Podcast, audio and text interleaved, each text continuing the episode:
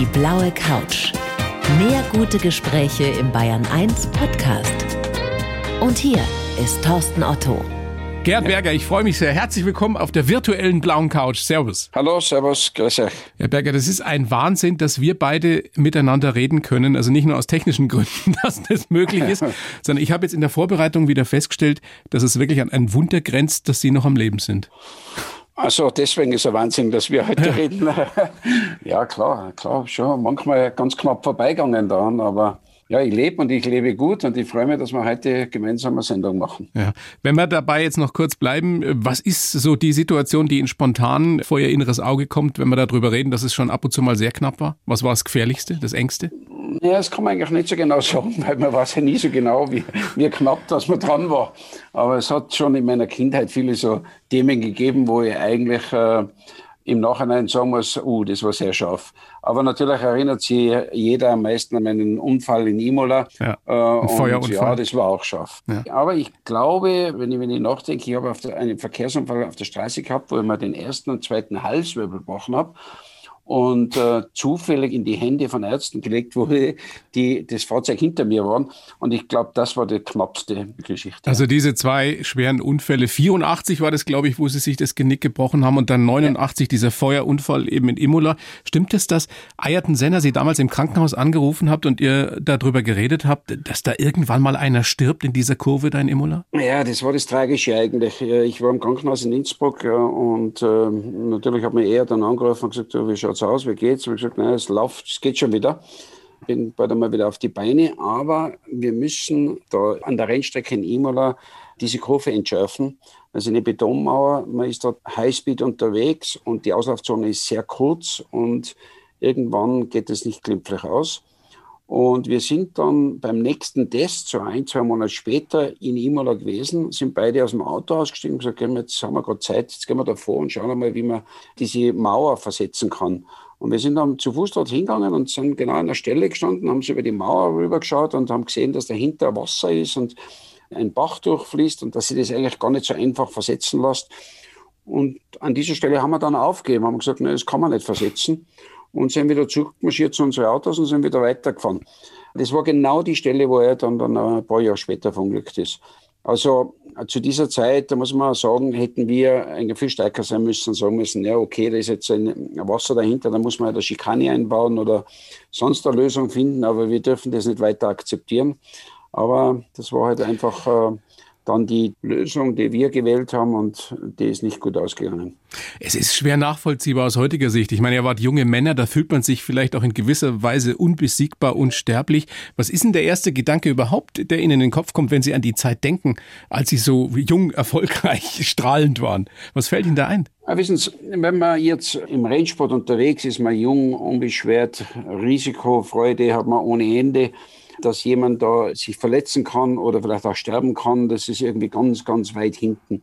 Und diese Gedanken lässt man gar nicht aufkommen, sondern man lebt jeden Tag mit seinem Sport. Man ist überglücklich, dass man es geschafft hat bis in die Formel eins, ja, und übergeht dieses Thema. Das kommt erst später, wo man dann einmal denkt. Und wo es mir jetzt heutzutage am meisten auffällt, ist, wenn ich so manchmal Autogrammwünsche habe und die legen mir dann so ein Buch vor und ich blätter ein bisschen durch, durch das Buch und dann sehe ich so die Fotos von meinen ganzen Kollegen und dann sehe ich, dass eigentlich nicht mehr viele von denen da sind, die auch noch unterschreiben. Und da wird einem das bewusst. Aber zu der Zeit war das relativ locker. Die Zeit heute ist jetzt nicht ganz so aufregend, aber vielleicht nicht minder gefährlich, weil ja auch von Corona geprägt. Wie empfinden Sie das denn bei sich gerade zu Hause? Wie erleben Sie die Zeit? Naja, zuerst einmal, da man die Leute, furchtbar Leute, die gesundheitlich unter die Räder kommen. Es gibt bei manchen, die stecken das relativ einfach weg, aber andere, denen geht es sehr schlecht dabei und manche sterben auch dran. Dann als zweites denke ich an die Leute, die ihre Geschäfte verlieren. Also ich bin da in Tirol, in den Bergen und wir haben ja schon seit letzten Sommer größtenteils alle Hütten und alle Gasthäuser und alle Hotels geschlossen. Und man fragt sich einfach, wie geht's diesen Leuten? Mhm. Die haben keine Einkommen mehr. Ja, man sagt immer, wir werden ein bisschen unterstützt vom Staat, aber reicht es aus? Also ich glaube einfach, dass da richtige Tragödien entstehen.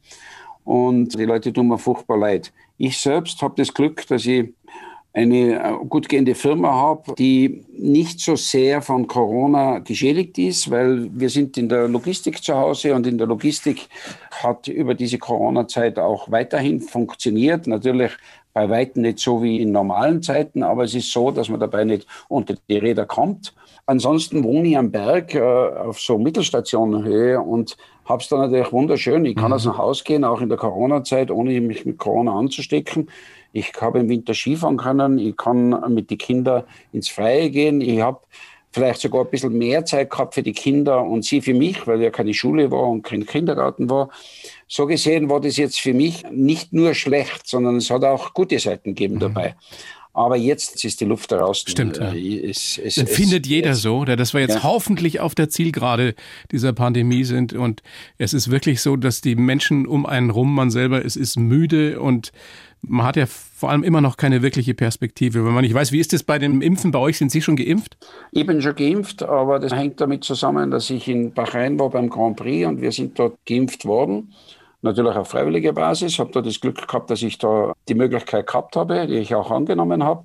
Ansonsten ist es bei uns, so wie in Deutschland, weit hinterher. Und wenn ich dann mir so Rankings anschaue und ich sehe da, wo Israel ist, wo Chile ist, wo Serbien ist, wo Ungarn ist, dann frage ich mich, was ist eigentlich in Europa los? Wo sind da die Planungen? Was ist da eigentlich schiefgegangen, dass wir da wirklich ganz weit hinten sind? Und hoffen zwar jetzt alle, dass das vorwärts geht und dass wir dann irgendwie nach Mitte des Jahres uns wieder einigermaßen bewegen können, vor allem auch wieder einigermaßen arbeiten können. Aber es ist sehr mühsam. Ja.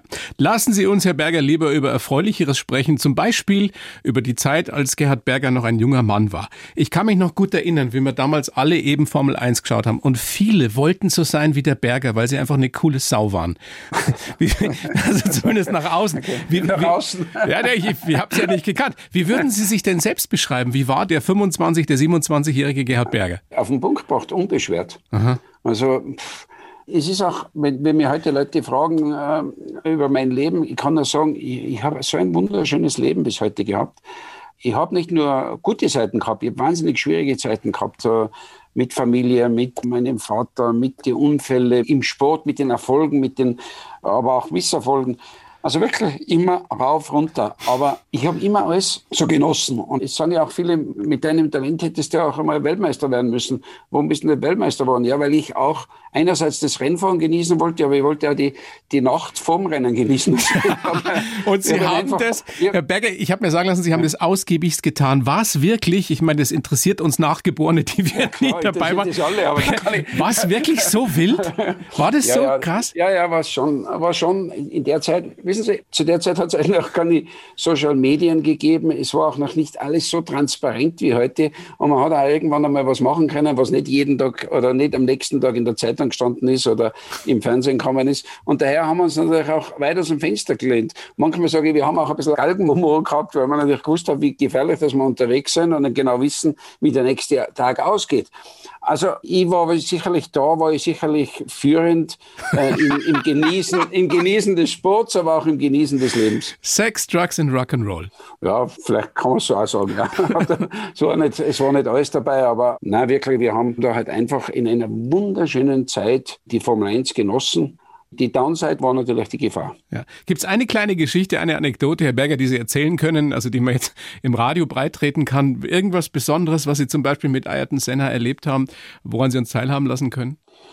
Aber wissen Sie, da gibt es so viele lustige Geschichten, weil wir haben ja sehr viel auch Spaß betrieben. Aber manchmal erzähle ich sie gar nicht gerne, weil das so ein bisschen ablenkt von dem harten Sport, den wir betrieben haben. Darauf kommen wir gleich. Den, den wollen wir nicht hinten runterfallen lassen. Okay, ja. Und ich habe mich einerseits leider entschieden, gegen Ayrton im gleichen Team anzutreten. Heute würde ich das wahrscheinlich anders machen, weil man dazu mal den seine Talent, Arbeit, Disziplin, Erfahrung, die habe ich unterschätzt. Vielleicht der beste Rennfahrer aller Zeiten, ne? Kann man so äh, auf den aus Punkt meiner bringen, Sicht ne? ja, ja, aus meiner Sicht ja.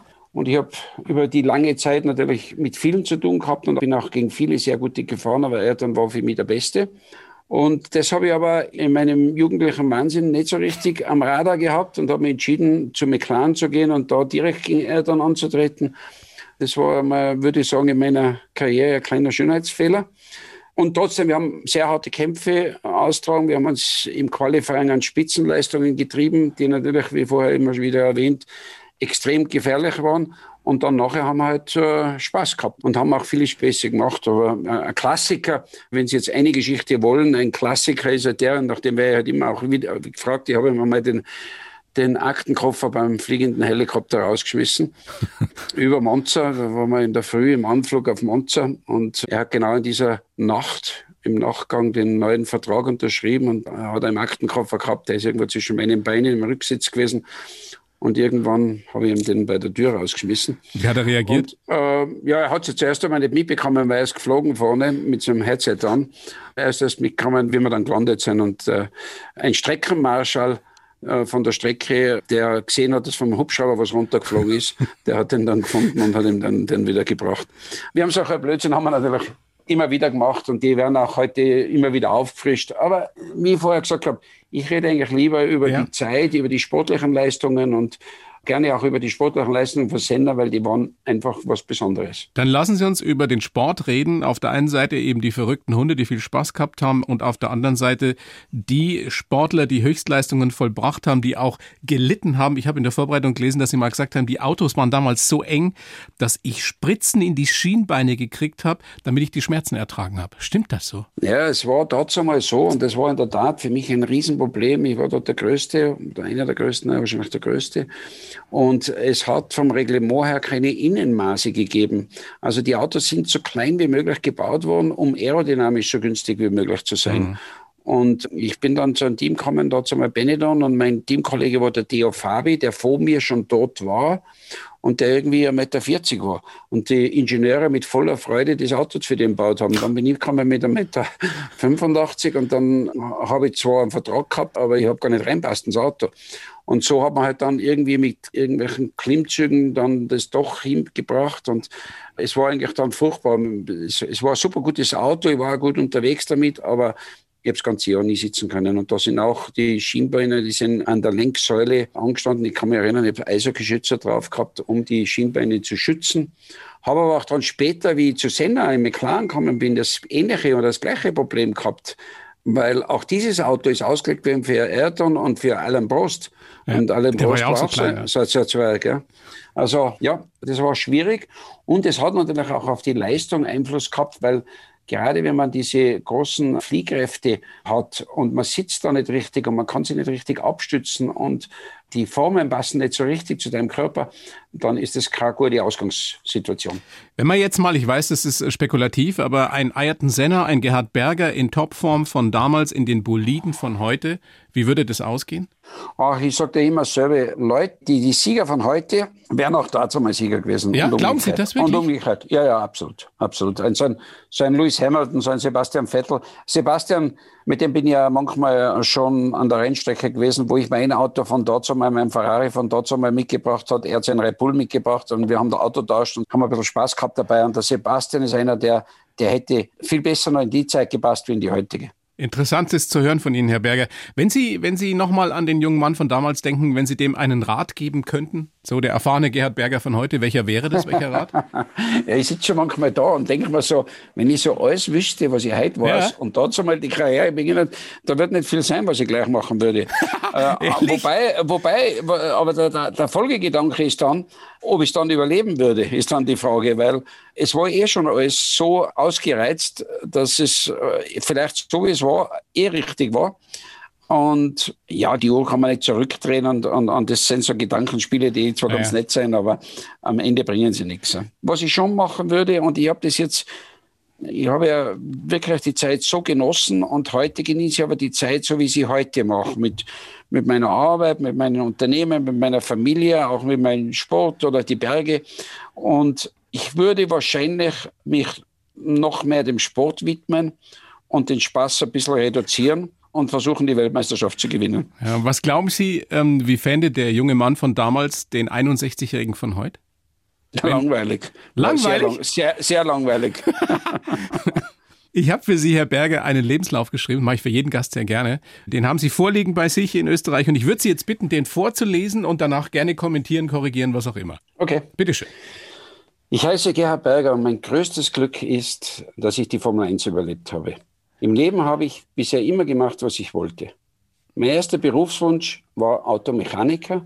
Von einer Karriere als Rennfahrer habe ich erst später geträumt.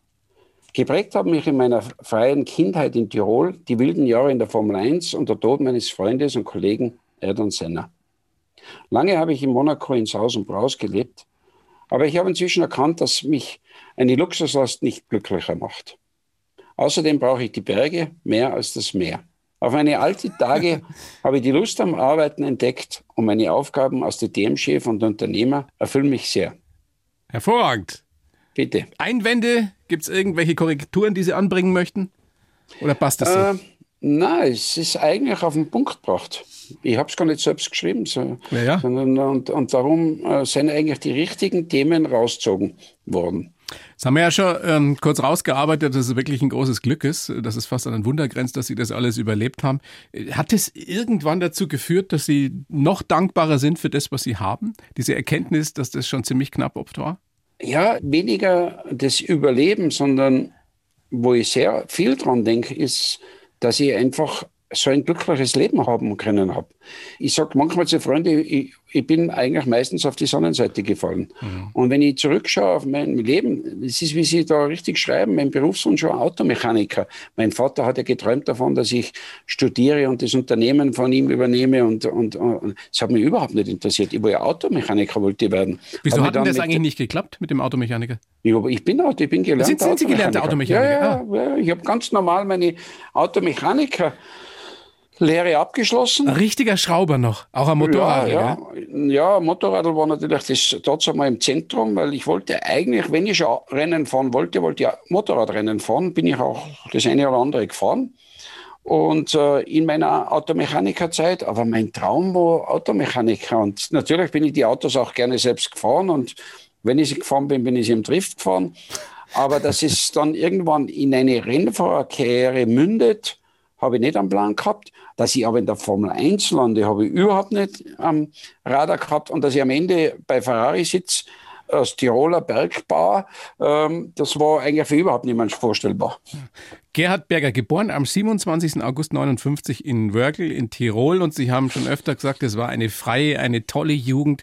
Stimmt das wirklich, dass Sie oft im Krankenhaus oder bei der Polizei von der Mama abgeholt werden mussten damals? Ja, es war wirklich in der Zeit so ein bisschen wie der Wilde Westen da bei uns. Ja, und da bin ich aufgewachsen. Das war, ich bin auch aufgewachsen, wie, wenn ich sage Automechaniker, ich war ja noch dazu L K W-Mechaniker. Aha. Und wir haben einen Speditionsbetrieb gehabt, wo die Fernfahrer Tagesgeschäft waren. Also ich bin schon ein bisschen im rauen Klima aufgewachsen. Und das Ganze eingebettet in der Zeit, in Wörgl. Und da ist es wirklich so gewesen, dass mich meine Mutter einmal die Woche hat es mich im Krankenhaus abgeholt und einmal die Woche bei der Polizei. Es war, es war halt so. Also oh bei der Polizei ist es halt immer ums Schwarzfahren gegangen und immer um irgendwelche Aktionen auf der Straße oder neben der Straße ohne Führerschein. Und alle diese Sachen sind heute nicht mehr vorstellbar. Dazu mal sind die gegangen. Mir wird es ganz schwindelig, wenn ich dran denke. Ich habe ja auch noch kleinere Kinder, wenn ich mir überlege, was ich schon damals gemacht habe und bei Ihnen war das ja alles potenziert. Das ist schon Wahnsinn, wenn man so jung ist und einfach vor nichts Angst hat. Ne? Naja, und von nichts Angst hat, ich, ich glaube, dass das viel, schon bei vielen in der Jugend steckt, aber ich, ich habe halt einfach noch, ich war eingebettet einfach in ein Umfeld, wo das so zu meinem Lebenswunsch gepasst hat. Also Autos und Autos fahren und Mechaniker und so weiter. Also darum sage ich, wenn ich mich zurückerinnere, auch an diese wilde Zeit, da muss ich sagen, ich, ich, ich kann es nur als, als schönste Kindheit beschreiben. Das erste Autorennen dann, wenn ich richtig recherchiert habe, neunzehnhundertachtundsiebzig mit einem Ford Escort. Und die Legende geht, dass Sie das Ihren Eltern verheimlicht haben. Ja, das war neunundsiebzig. Ich bin ja als Schuljunge schon so mit acht, neun Jahren, ja natürlich auch schon, ich meine schon früher mit sechs, sieben Jahren schon immer mit Autos unterwegs gewesen. Mit sechs? Auf, Ja, ja, ja. Ich, ich, das war, wir haben einen großen Platz gehabt und da hat es sehr früh begonnen. Bin alles gefahren, vom Stapler, vom Traktor zum L K W und dann halt auch zu den Autos von meinen Eltern. Und wenn es sein müssen hat, bin ich halt in der Nacht irgendwo, hat mir den Wecker gestellt und bin dann mit Freunden, habe ich mich getroffen und dann sind wir querfeldein dem Drift gefahren. Oh also Gott. Da waren wir, waren wir sehr früh dran und das war halt einfach traumhaft. Jetzt müssen Sie mich nochmal mit der Frage abholen. Genau, das heim, wirklich heimlich war das erste Autorennen damals, neunundsiebzig. Ja, okay.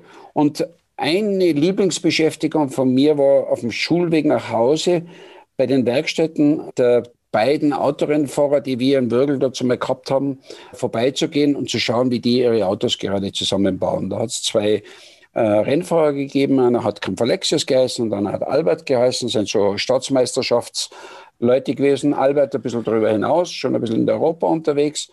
Und da habe ich immer zugeschaut und die Mechaniker haben schon immer geschmunzelt, weil ich halt da mit der Schultasche um die Ecken gekommen bin und stundenlang zuschauen habe können. Und das ist über einige Jahre gegangen und irgendwann war ich dann eben schon in der Berufsschule und war auch wieder mal bei einem dieser beiden und habe wieder mal zugeschaut, wie er geschraubt hat. Da war ich dann irgendwo gerade achtzehn Jahre und irgendwann hat mir der angeboten, das Rennauto einmal bei einem Rennen zu fahren. Jeder hat natürlich gewusst zu der Zeit schon, dass ich Motorräder im Drift fahre, Autos im Drift fahre und überall bekannt bin als vielleicht ein junger Bursche, der da Talent hat. Und somit hat mir einer dieser Rennfahrer ein, ein, ein Auto angeboten. Ich habe keine Lizenz gehabt, die haben wir dann irgendwo gekauft. Keine Ahnung, wie wir das gemacht haben. Jedenfalls habe ich dann auch noch eine Lizenz irgendwie gekriegt. Und zu Hause habe ich, habe ich natürlich sowas nicht äh, sagen können, weil meine Eltern waren immer gegen das, weil sie immer gesagt haben, das ist nicht seriös und dass ich immer studieren und Kartfahren ist auch nichts und Autorennen wäre sowieso nicht gegangen. Und äh, somit habe ich einfach gesagt, nein, ich bin eh in der Berufsschule, ich habe Prüfungen am nächsten Tag und ich bin am Wochenende nicht da, weil ich in der Berufsschule bin, war soweit auch alles klar. Äh, und bin aber nach Zeltweg gefahren zu meinem ersten Autorennen und Und das Problem war, ich habe das Rennen gewonnen und mhm. bin somit überall auf der Titelseite gestanden oh, in den Mist. Zeitungen. Und somit ist das Ganze natürlich am Montag dann irgendwann aufgefallen. Und Reaktion? Dann, Reaktion war, ähm, der Herr Sohn hat zu viel Zeit, hat zu wenig Arbeit, er braucht mehr Arbeit. Äh, ich war natürlich finanziell ziemlich abhängig und es war mal wieder beendet, das ganze Thema. Und ich habe dann ein Jahr lang nichts gemacht und nach einem Jahr später habe ich mich dann entschlossen, einen Rennwagen zu kaufen, der verunfallt war, den natürlich als Automechaniker neu aufzubauen und dann in einfach eine Hobby-Rennfahrerkarriere einzubiegen. Also, nie also da war überhaupt kein ja. Gedanke, profimäßig das zu machen. Trotzdem hat es ja dann geklappt. Ich überspringe mal ein bisschen was. Insgesamt, glaube ich, zweihundertzehn Rennen bis neunzehnhundertsiebenundneunzig in der Formel eins. Zehn Siege, Gesamtplatzierung waren sie zweimal Dritter, achtundachtzig und vierundneunzig. Haben Ihre Eltern, hat Ihr Vater speziell Ihnen jemals gesagt, dass er stolz ist auf Sie? Ja, ist aber erst später gekommen. Das Ganze hat dann, ich bin dann Hobbyrennen gefahren am Wochenende. Ich habe unter der Woche bei der Arbeit, habe zu Hause im Familienbetrieb immer gearbeitet, bin dann am Freitag weg und zu den Rennen gefahren. Habe dann als Hobbyrennfahrer von Alfa Romeo irgendwann das Angebot bekommen, dass sie mich unterstützen und dass ich in die Formel drei gehe. Und das war alles von meinem Vater noch nicht unterstützt. Ich meine, er hat irgendwie weggeschaut, aber es mhm. hat ihn eigentlich eher gestört. Aber er hat es nicht verhindern können und ich habe da einfach in der Formel drei meinen Weg gemacht und auf einmal bin ich in der Formel eins gesessen. Das war auch noch nichts für ihn, aber wie ich dann bei Ferrari gesessen bin okay. und, und mehr Geld verdient habe wie er mit seinen Unternehmen, dann hat es auf einmal Klick gemacht und dann war das auf einmal salonfähig. Herr Berger, der, der Walter Röhrl hat mal zu mir gesagt, weil es um Talent ging beim, beim Rennfahren, hat gesagt, du musst das im Ohr schauen. Ist das so? Ja. Würden Sie das so unterschreiben? Ja, ja, klar. Es gibt ja ein bisschen die Gelernten und es gibt die, die Talent haben. Und äh, es gibt die, die sehr viel, sehr viel Talent haben, aber sie ein bisschen auf ihrem Talent ausruhen oder dadurch ein bisschen faul sind. Das war eher so meine Kategorie. So Walter Röhrl war talentiert und besessen und irrsinnig fleißig. Und ich sage immer, also den Walter Röhrl anschneiden und sein Bayer ist, ich sage immer, wenn Sie mich fragen, wer war der beste Rennfahrer aller Zeiten, dann sage ich Senna. Aber bei dem gleichen Moment denke ich mir, es könnte aber auch Röhrl gewesen wow, sein. Ehrlich? Ja, wirklich. Den aber der, saß, der, der ist ja nie in einem Formel eins Renner gesessen. Kann man das überhaupt Nein. in irgendeiner Weise vergleichen, auch jetzt heute mit der D T M? Nein, das kann man nicht vergleichen. Nur Rallye zu der Zeit war auch unglaublich schwierig, unglaublich gefährlich. Und so Burschen wie Senna und Röhrl, da... sogar für Profis wie für mich und viele meiner Kollegen, da haben sogar wir hingeschaut und haben gesagt, wow, das sind Sondertalente gewesen. Aber was ist das? Kann man das irgendwie auf den Punkt bringen, dass wir es verstehen, also was dieses, dieses außergewöhnliche, herausragende Talent von Senna oder von, von Röhrl oder von Schumacher, ja. wem auch immer, ausmacht? Ja, also ich würde jetzt nicht einmal das Talent da so in den Vordergrund schieben, weil talentmäßig gibt es sehr viele, übrigens in Deutschland hat es noch so ein Talent gegeben, das annähernd auf der Ebene war oder vielleicht sogar auch auf der Ebene war. Sogar Stefan Belloff. Ja. Stefan Belloff. Sogar ja. Stefan Belloff. Der war, wenn der nicht verunglückt wäre, der wäre sehr erfolgreich geworden. Der war auch irrsinnig talentiert. Aber ich würde jetzt mal sagen, alle, die dann in der Formel eins ankommen und vorne mitspielen, haben annähernd ähnliche Talente. Aber es hat nicht jeder gleich viel Fleiß, Ehrgeiz, Killerinstinkt, Besessenheit, ähm, wie Sie Disziplin, gesagt haben. Besessenheit ja. in sich. Und diese Kombination, diese Supertalente wie Senna in der Kombination mit der Besessenheit, mit dem Fleiß, mit der Disziplin, oder der Walter Röhrl, der war ja sowieso, der ist ja bis heute noch so diszipliniert, diese Kombination gibt dann noch einmal eine andere Liga. Das sind nur ganz wenige, die das sind. Jetzt geht ja am achtzehnten Juni voraussichtlich die D T M wieder los. Eine Frage, die mich wirklich ganz brennend interessiert im Zusammenhang damit, ähm, Herr Berger. Warum ist es sowohl in der D T M als auch in der Formel eins bis jetzt so, dass sich da noch nie eine Frau hat durchsetzen können? Woran liegt das? Ist das einfach, weil es eine Macho-Welt ist? Gibt es andere Gründe? Nein, überhaupt nicht, überhaupt nicht. Ich glaube einfach, schauen Sie, warum hat noch nie eine Frau Hahnenkamm gewonnen, Abfahrtslauf Hahnenkamm gewonnen? Oder warum mischt man nicht die Frauen mit den Männern in dieser Welt? Ja, das sind körperliche Gründe, würde ich sagen. Genau, das sind körperliche Gründe und man darf nicht unterschätzen die körperlichen Anstrengungen im Rennauto, vor allem in der Formel eins. Und ich glaube, dass es nur alleine an dem liegt. Das heißt, eine Frau könnte das gar nicht erreichen, wenn sie so fit wäre wie ein Mann, dann schon? Naja, vielleicht fit wäre das, da könnte man ja sagen, okay, da kann man, das kann man trainieren, aber ich glaube, das ist schon die ganze Körperauslegung. Beim Mann hat da oder dort vielleicht andere Voraussetzungen. Es ist ja nicht so, dass noch nie eine Frau erfolgreich war. Ich meine, wir haben ja auch eine Frau als Rallye-Weltmeister ja, gehabt einmal. Ja, das ähm, ging ja auch. Ja, also es gibt schon so Sondermomente oder Sondersituationen. Trotzdem, in der Regel tun sich die Frauen sehr schwer, in der Formel eins wirklich nach ganz vorne zu kommen. Das hat aber nichts mit irgendwelchen Vorurteilen zu tun, die in der Branche herrschen. Überhaupt nicht, überhaupt nicht, im Gegenteil.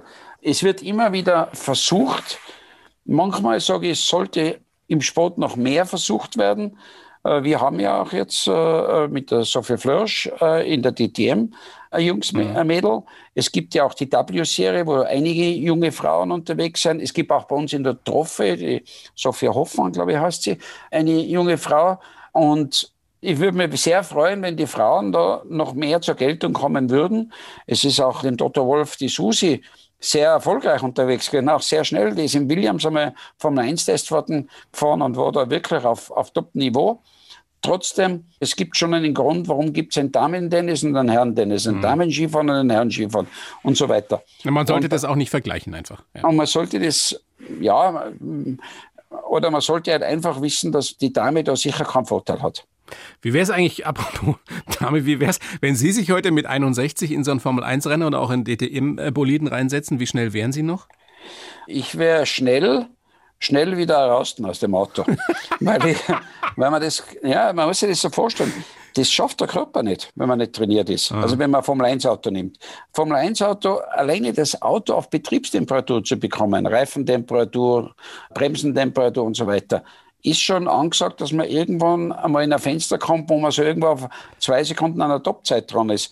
Das kann man vergessen. Das, wenn man da nicht im Training ist, geht das nicht. Außerdem, mir würde da auch schlecht werden, diese Verzögerungen und diese Beschleunigung sind so extrem beim Formel eins Auto, dass ein Körper, der nicht ständig damit konfrontiert ist und trainiert ist, keine Chance hat. Waren das bei Ihnen neunzehnhundertsiebenundneunzig körperliche Gründe schon, Verschleißerscheinungen, warum Sie gesagt haben, ich höre auf? Ja. Absolut. Was war denn da alles kaputt? Was hat denn wehgetan? Naja, ich habe für viele Jahre habe ich so eine Stirnhöhleninfektion in mir gehabt, wo man sehr lange gebraucht hat, bis man festgestellt hat, es war so eine Siebbeinerkrankung und habe dadurch immer äh, sehr viel mit Antibiotika zu tun gehabt und habe dann einfach über die Jahre irgendwie abgebaut, war einfach müde. Ich glaube, man kann es am besten vergleichen, man sagt dann irgendwann, die Batterien sind leer. Mhm. Und ich war siebenunddreißig und ich, ich glaube, das hat alles zusammengepasst. Und auch mein Kopf hat mir gesagt, jetzt ist der richtige Zeitpunkt aufzuhören, aber aufgehört. Ich habe nicht einen Tag gehabt, wo ich gesagt habe, das war ein falscher Zeitpunkt. Echt? Nie bereut? Genau, nie, nie. Hab aber wo haben, Sie sich, wo haben Sie sich den Kick geholt danach? Also wenn man so ein Adrenalin-Junkie ist, wie, wie, wie Sie es waren. Und auf ja. einmal macht man auf ruhig, das geht doch nicht, oder? Naja, ich habe noch ein paar Jahre gehabt, wo ich mich manchmal so ein bisschen mit dem Motorrad auf der Rennstrecke oder bin noch so Klassikrennen in Goodwood und so gefahren. Aber auch das hat schon langsam immer ein bisschen mehr abgenommen. Und heute muss ich sagen, ich hätte gar keine Lust, ein Auto zu fahren, weil erstens, wenn immer ich so etwas mache, dann, dann möchte ich immer konkurrenzfähig sein. So irgendwo nur rumfahren, Versteh interessiert ich, ja. mich nicht. Und wenn man dann ans Limit geht, muss ja nicht der Formel eins sein, könnte auch äh, ein anderes Fahrzeug sein, das vielleicht nicht so schnell und nicht so anstrengend ist. Aber ich glaube, alles zu seiner Zeit. Und auch dieser Jetset, den Sie da ja in Monaco zur Genüge genossen haben, der hat Ihnen dann, als Sie nach Tirol auf den Berg gezogen sind, nie gefehlt? Na, den brauche ich mir überhaupt nicht mehr. also, also, äh, ja, aber auch zu seiner Zeit war das, hat das halt auch dazu gehört und, und war das ein Teil unseres Lebens. Und ich habe es ja auch genossen. Ich habe ja wunderschöne Zeiten gehabt, egal ob es am Schiff war oder wo immer. Aber heute, heute gefällt mir am meisten, wenn ich mein Mountainbike nehmen kann und in die Berge, an irgendeinem Bergsee besuche oder im Winter mit meinen Ski, egal ob mit Felle oder mit Langlauf oder auf der Piste unterwegs bin und, und Tiefschnee fahren geht, ich brauche nicht mehr mehr. Und das zeigt halt auch wieder so, so auf, dass ein Freund hat einmal zu mir gesagt, alles, was man mal gehabt hat, braucht man nicht mehr. Und so ist es auch. Mhm. Äh, ich, man wird wahrscheinlich ewig irgendwas hinterherrennen, weil man es nie genießen hat können. Ich habe das Glück gehabt, dass ich viele Sachen genießen habe können. Aber ich brauche sie halt nicht mehr. Und ich bin so glücklich mit dem, was ich habe und, und, und mehr brauche ich nicht. Stimmt eigentlich die Geschichte, dass George Harrison, also der Beatle George Harrison, kurz vor seinem Tod bei Ihnen in Tirol wirklich gelebt hat? Also bei Ihnen im Haus? Ja, das war eigentlich ganz eine lustige Geschichte. Der war bei mir in Tirol, ja. Und war da eine längere Zeit bei mir. Ich kann mich erinnern, ich war ja in Monaco. Und er hat da in unserem Familienhaus gewohnt. Und äh, wenn ich die Magazine aufgeschlagen habe, dann haben alle in Los Angeles gesucht. Aber in Wirklichkeit waren Tirol in die Berge. Und das Lustigste war ja, ich kann mich noch gut erinnern, da hat es irgendwo bei den, ich, ich wohne da, wie ich vorher schon gesagt habe, auf Mittelstationhöhe. Und da sind ja alles Bauernhöfe verstreut ja. im, im Umfeld. Und irgendwo war halt einer, der, ich, ich bin nicht drauf gekommen, wer es war, der halt so ganz normal bei der Volksmusik zu Hause war und, und, und jeden Tag, Nachmittag, irgendwann um drei oder um vier begonnen hat, mit seiner Trompete zu trainieren auf seiner Terrasse. Und der George ist immer bei uns auf der Terrasse gesessen und hat ihm zugehört. Jeden Tag hat er gewusst, wann der anfängt und hat zugehört, wie der spielt. Also war wirklich herrlich. Ja. Kann, ja, kann man sich nicht vorstellen. Ich meine, was da für Bilder entstehen auch im Kopf. Sind Sie musikalisch, Herr Berger? Nein, überhaupt nicht. Nein. Also Sie haben nie mit ihm musiziert oder so? Nein, überhaupt nicht.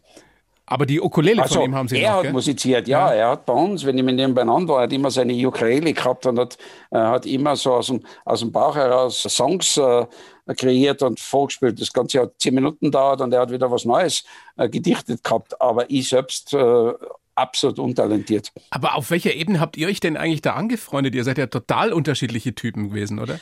Es könnte nicht unterschiedlicher sein, aber ich glaube, das war genau der Reiz. Und äh, wir waren so eine Dreiergruppe. Einer war der Perichin, ich weiß nicht, ob der Ihnen noch was sagt. Ja, ja, der war äh, x-mal Weltmeister im Motorrad okay. in die siebziger Jahre. Das war, so wie ich in der Formel eins unterwegs war, war der auf dem Motorrad unterwegs. Da haben sie zwar gesucht und gefunden, das war so... Gleiche Wellenlänge, genau gleich, äh, gleiche Ideen, gleiche Blödsinn. Und der George war der Dritte und der George war genau anders gedickt. Und das war irgendwie so eine lustige Runde und, und ja, wir haben sehr viele lustige Zeiten miteinander verbracht. Schöne Zeit, auch schon über zwanzig Jahre her jetzt. Ja, es ist schon dreißig Jahre her jetzt, ja. Naja, zweitausend, oder? So. Nein, nein, ich habe ja siebenundneunzig habe ich aufgehört mit dem ja. Rennsport. Ja. Und der George ist ja gestorben schon vorher. Wann ist denn der George gestorben? Äh, eher schon. zweitausendeins und ist der gestorben, oder? zweitausendeins, okay, ja. Ja, ja wurscht, ja. auf jeden Fall ist ja. es schon lange ja. her. Ja. Ja. Schon lange her. Und, und irgendwann, das würde ich noch gerne ähm, von Ihnen erklärt kriegen, Herr Berger, haben Sie die Arbeitsethik für sich äh, entdeckt und haben gesagt, früher habe ich äh, hauptsächlich gefeiert und jetzt auf einmal habe ich das Arbeiten für mich entdeckt. Wie kam das denn? Ja, grundsätzlich bin ich schon von meinen Eltern so erzogen worden. Äh, ich bin schon in der, mit, mit, wie noch sieben, acht, neun, zehn Jahre war schon immer bei uns in der Werkstatt gewesen und habe in den Sommerferien immer dort mitgearbeitet. Habe dann auch äh, später bei uns im Büro in der, in der Spedition auch immer wieder in der Ferienzeit mitgearbeitet. Also ich bin in einer Familie aufgewachsen, wo die Arbeit schon mhm. ganz äh, vorne gestanden ist. Äh, mein Vater war im Aufbau und hat uns natürlich als Kinder auch ständig äh, da mit reingezogen, was ja auch super war und ich ihm auch sehr dankbar bin dafür. Nur dann im Rennsport Hobby hat einfach ein bisschen das Image gekriegt des, des Playboys und desjenigen, der, der, der lieber Schmäh führt. Was nicht ganz so war, weil ich, im Hinter- ich habe diese Rolle dann auch eingenommen und im, in unserem Sport bekommt jeder so irgendeine Rolle umkriegt, die halt irgendwie zu ihm passt. Na klar, das Image ist ganz wichtig. Ja. Genau, und das lebt man dann halt auch dementsprechend. In Wirklichkeit habe ich auch dort hart gearbeitet. Aber ich habe natürlich dort, und das muss ich sagen, glaube ich, bin ich auch froh, dass es so war, die Möglichkeit gehabt, auch das Leben zu genießen. Und es ist halt noch schöner, wenn man als dreißigjähriger das Leben genießt und Freude hat. Und da kann man vielleicht noch mehr machen, als wenn man dann als sechzigjähriger auf einmal draufkommt, man fliegt jetzt nach Ibiza. Ja. Und darum, ich glaube, ist der Ablauf auch der richtige. Und äh, darum mache ich heute auch wieder das, was ich Spaß macht. Ich habe meine Familienunternehmen, wie mein Vater verunglückt ist, übernommen. Die weitergeführt, die wachsen, die sind äh, soweit äh, gut unterwegs. Wir haben da so fünfhundert Mitarbeiter. Wow. Und das funktioniert. Äh, ich habe da so meine Geschäftsführer drauf, aber ich bin täglich auch dabei, die, die, die strategischen Ausrichtungen und bei den Problemen und bei den Kunden äh, mitzuhelfen. Wo nehmen Sie denn die Zeit noch her für die D T M? Da sind Sie ja auch noch Chef. Ja, ich würde sagen, bei der D T M äh, verwende ich die letzten Jahre die meiste Zeit.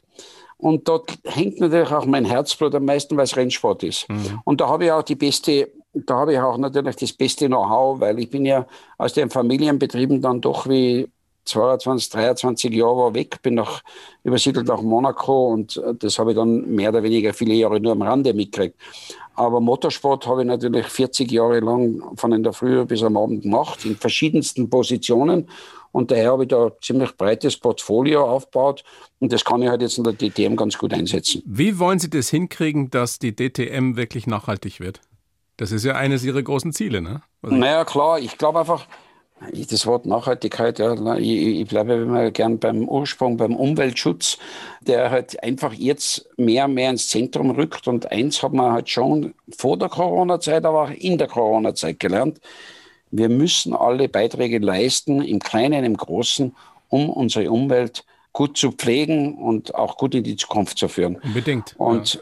und das geht an bei der Hausfrau, die ihren Müll separiert, bis hin zu den Großindustrien, die vielleicht die eine oder andere Transformation auf sich nehmen müssen.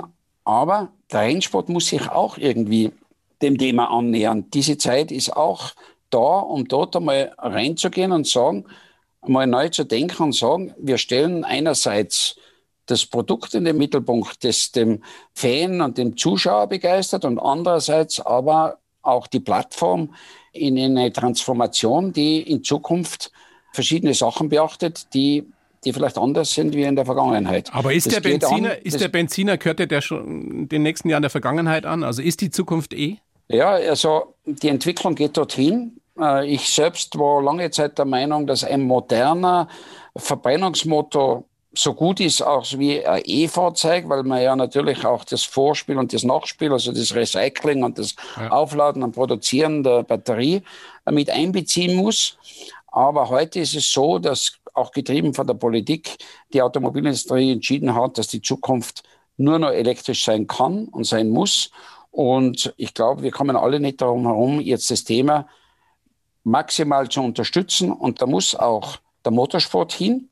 Und ich sage, dem Motorsport-Fan, den Rennfahrer, ist es völlig egal, aus welcher Energieantriebsquelle der Antrieb kommt, die Leistung kommt. Wichtig ist, dass es eine sportliche Herausforderung ist, wo man an die Grenzen stößt. Wichtig ist, dass der Fan ein spektakuläres Rennen sieht. Und wenn das Ganze auf elektrischer Basis stattfindet und dadurch umweltschonend ist, dann kann das nur jedem recht sein.